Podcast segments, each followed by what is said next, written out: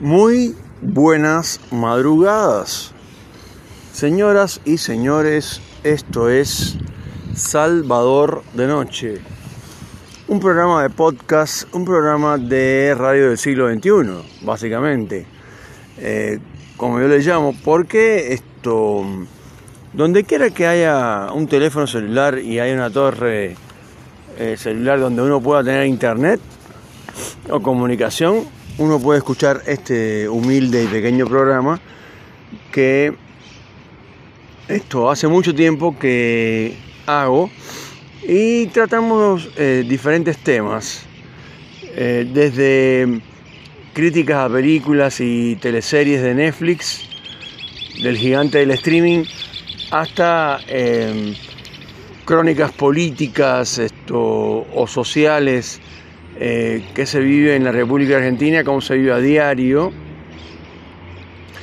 Siempre comento que hay mucha gente que me dice, no, pero lo que pasa es que eh, siempre es lo mismo, o sea, veo, veo la realidad, veo que le roban a uno, veo que, que no tengo dinero para llegar a fin de mes, eh, veo que no puedo comprarme los alimentos que yo quisiera, y vos, Salvador, pues en el programa también hablas de lo mismo.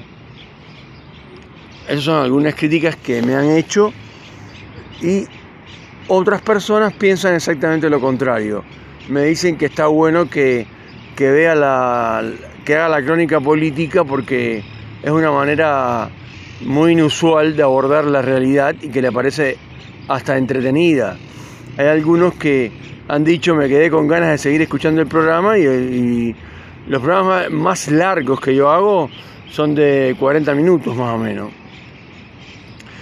Eh, perdón, de veinte, disculpe. Eh, hemos llegado a cuarenta cuando hacía mi programa con los viernes, con otra versión de, de un programa que se llamaba A Solas con Salvador de Noche, que lo hacía con mi amigo y productor Don Diebre, el caricaturista de la Patagonia, que et, esto, ha estado muy ocupado en estos tiempos y nunca más hemos podido hacer el programa A Solas con Salvador de Noche.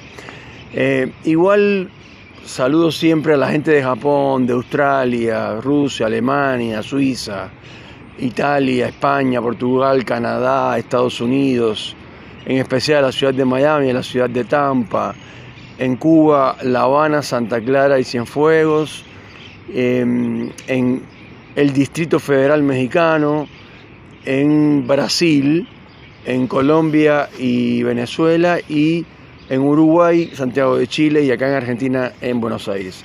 Aunque ustedes no lo crean, en todos esos países escuchan el programa Salvador de Noche.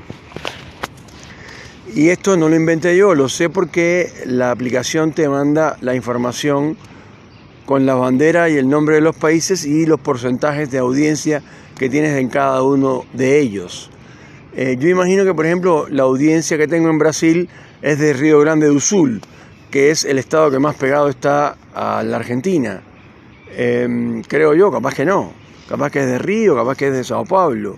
Seguramente algún argentino que vive en Brasil o algún cubano, puertorriqueño o algún habla hispana en general.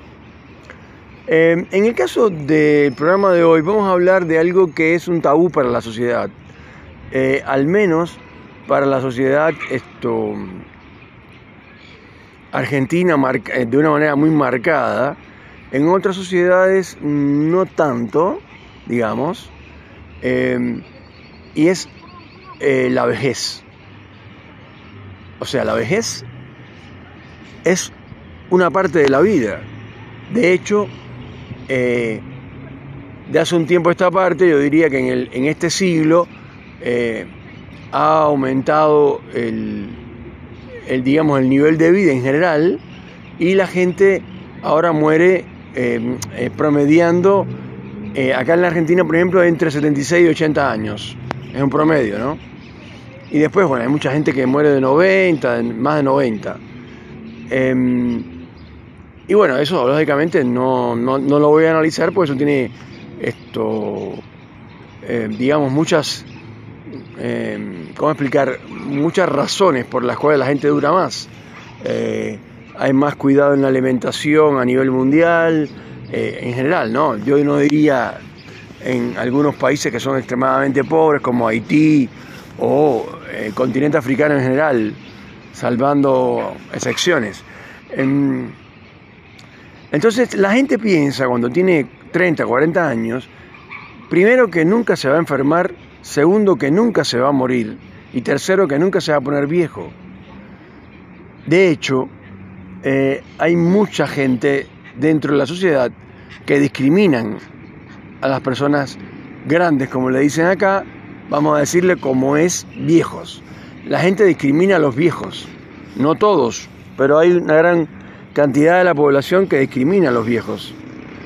Eh, y es uno de los absurdos más locos de, de la humanidad, porque resulta que esa persona determina, este viejo de mierda, eh, no, no, no, no camina con un bastón, no sabe ni caminar, ya no, no sé qué.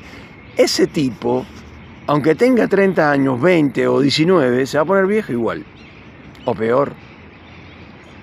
Capaz que ni siquiera llega viejo, pero bueno, supongamos que llegue, va a llegar, todos llegamos, eh, a no ser que pierdas la vida eh, por diferentes razones, accidentes, esto, peleas en sociedades donde hay desorganización social y marasmo social, como es el caso de la República Argentina, donde eh, la policía no puede sacar la pistola, donde eh, los policías no pueden matar a los ladrones, esto, o a los abusadores, o a los violadores, o a, la, a, como, a quien sea, ¿no?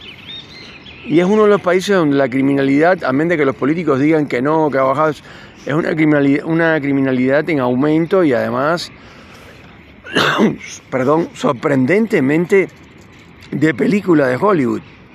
Hoy estaban diciendo que a un, a un empresario, un tipo que se dedicaba eh, a, a negocios, no sé si ilícitos o lícitos, yo pienso que de los dos, lo mataron y lo cortaron en pedazos y lo metieron dentro de una maleta. Eso es un mensaje totalmente mafioso, totalmente narco. Eh, sin embargo, eh, la gente sigue pensando que es un país tranquilo, que es un país donde la gente ni siquiera levanta la voz, todo el mundo vive en armonía. Eh, eso no es así en ningún lugar del mundo, pero sí hay países, los países desarrollados, donde eh, debido al accionar eh, de, de los órganos represivos del Estado, ya sea el ejército, la policía, eh, o, la seguridad, etcétera, funcionan bien, eh, esto, la gente vive tranquila, que es lo que quiere todo el mundo, y vivir feliz, ¿no? Que ya eso sería otra categoría. Pero volviendo al tema de la vejez, es algo sorprendente y yo creo que es una de las cosas más estúpidas del ser humano pensar que nunca te vas a poner viejo y que nunca te vas a morir. O sea, vas a ser eterno. Nadie, nunca he escuchado a nadie en ninguna conversación de ninguna edad que haya dicho, bueno, pero es que en algún momento me voy a poner viejo o ya estoy viejo. O sea, ese por ahí algunos lo dicen, eh, porque ya tienen más de ochenta años o lo que sea, ¿no? Pero el cuerpo humano hasta ahora no se ha podido inventar absolutamente nada para reciclarlo, para que se, digamos, para que se detenga el proceso de envejecimiento. Los científicos están trabajando en eso hace siglos, diría yo, y no han podido eh, buscar la fuente de la juventud, como le llaman. Eh, es imposible hasta ahora descubrir eh, la manera de no envejecer, porque no solo envejecemos los seres humanos, envejece todo lo que, lo que está en la, en la tierra, o al menos en este planeta, eh, cualquier cosa, una planta, eh, los árboles, que hay árboles que duran doscientos años, bueno, pero igual en algún momento se secan y se mueren, eh, no sé, esto, una casa normal, eh, nueva, que esté bien construida, que la hayan hecho, eh, digamos, eh, albañiles profesionales, eh, le hayan hecho paredes eh, como corresponde, eh, con los ma- materiales más modernos de la construcción, con las cosas más sofisticadas posibles que hayan en construcción, eh, en pinturas especiales que se han creado y todo lo demás. Cuando pasan diez años y no le das mantenimientos, se empieza a ver la pintura descolorida, sucia, derraída, eh, las paredes, no voy a decir que se cuartean, pero los vidrios dejan de brillar.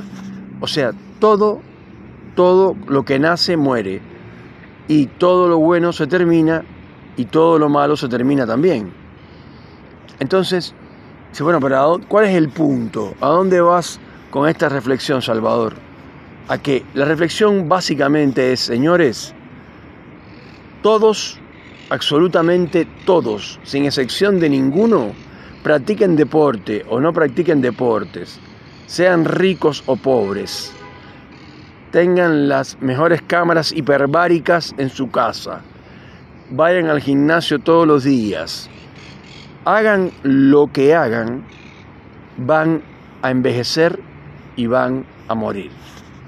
Entonces, basándonos en esa teoría, que es la real, las cosas podrían cambiar, que es lo importante de este programa, es importante del punto, digamos, la reflexión va hacia que las cosas eh, en la vida hay que vivirlas con una filosofía más sencilla, más tranquila, disfrutar de los momentos placenteros, eh, cualquiera que sea, capaz que eh, sentarse en una costanera, en un malecón, en un lugar, viendo caer el sol en el mar.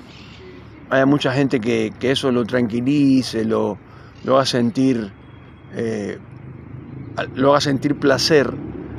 Y ahí no hay nada, ahí no hay dinero en juego, ahí no hay ambición, ahí no hay esto, infraestructura, ahí no hay nada. Es un ser humano que se sentó en un lugar a mirar el mar. Eh, no vivir la vida discutiendo y peleando por ganar dinero y ganar dinero y ganar dinero, eh, y en algún momento, bueno, como le ha pasado a mucha gente, de pronto te da un ataque al corazón y te mueres, quedas en el lugar, y todo el dinero que ganaste no sirve absolutamente de nada, y todas las discusiones que tuviste, y toda la manera que, o sea, con quien te peleaste, ya sea tu pareja, eh, y eso es como, o sea, es tan estúpido y tan tonto como el caso de, de, de, de, no, de pensar que uno nunca va a estar viejo y que nunca eh, va a estar, eh, o sea, nunca se va a morir y nunca se va a cansar. Lo mismo pasa con las parejas. O sea, hay una persona que dice, me puse de novia con un tipo, ponele, para ser convencional. Siempre aclaro, puede ser un tipo con un tipo, una mina con una mina, eso no importa. Eso es lo menos importante. Estamos hablando de una pareja heterosexual porque el ejemplo es más sencillo, ¿no? Entonces, empiezan, eh, digamos, ciertas eh, discusiones. No, porque yo llegué y no estabas. No, porque te llamé y no me contestaste. No, porque esto, la ropa que te pusiste eh, era muy agresiva y estás provocando a los tipos, ay, no seas machista. O la mina le dice al tipo, esa remera con todos los, los, los bíceps y los tríceps que haces en el gimnasio y las mujeres te miran. Todas esas inseguridades y tonterías. La pregunta es, ¿para qué entonces te pones de novio con alguien? ¿Para qué tienes relaciones sexuales? Que además es divino, es lo mejor que hay, pero eso trae consigo un montón de relaciones, eh, digamos, cuando hay relaciones sexuales, las cosas se complejizan de una manera, eh, yo diría, brutal. Porque entonces siempre hay alguien de la pareja que piensa que el otro le pertenece. Eh, el que más dinero tiene, esto es así. Hay mucha gente que van a decir, no, no es así, porque yo tengo una pareja, ella está, ella es millonaria y yo no, y ella me trata bien, no me impone nada, es amorosa, es, y estamos felices. eso no es así. En general, podría haber excepciones, no digo que no, pero en general, el que tiene el dinero en la pareja, el que más dinero tiene, es el que manda, es el que da las órdenes, sea la mujer o el hombre. En más de una ocasión, personalmente, es mi experiencia personal, ahí ya no voy a citar a un amigo, a un conocido, a una encuesta, no. Esto es mi experiencia personal, me ha pasado más de una vez, cuando la mujer tiene más poder económico que el hombre, eh, en más de una ocasión, esto, te tiran en cara las cosas que hacen por ti. Y además, dicen órdenes precisas. Mañana viajamos a Bariloche, a la montaña, a esquiar. Tú dices, no, pero yo tengo que trabajar. No me entendiste. Vamos a Bariloche a esquiar y punto. No se discute eso. Además, ¿quién paga? Eso no lo dice, pero lo da a entender. Y a veces lo dice, cuando hace falta. La pregunta es, ¿para qué estás acompañado, acompañada, ya sea una pareja homosexual o heterosexual, o bisexual, o como una pareja open mind, o lo que quieran? ¿Para qué se ponen en pareja si van a pelear? Si van a discutir, si van eh, a, a chocar.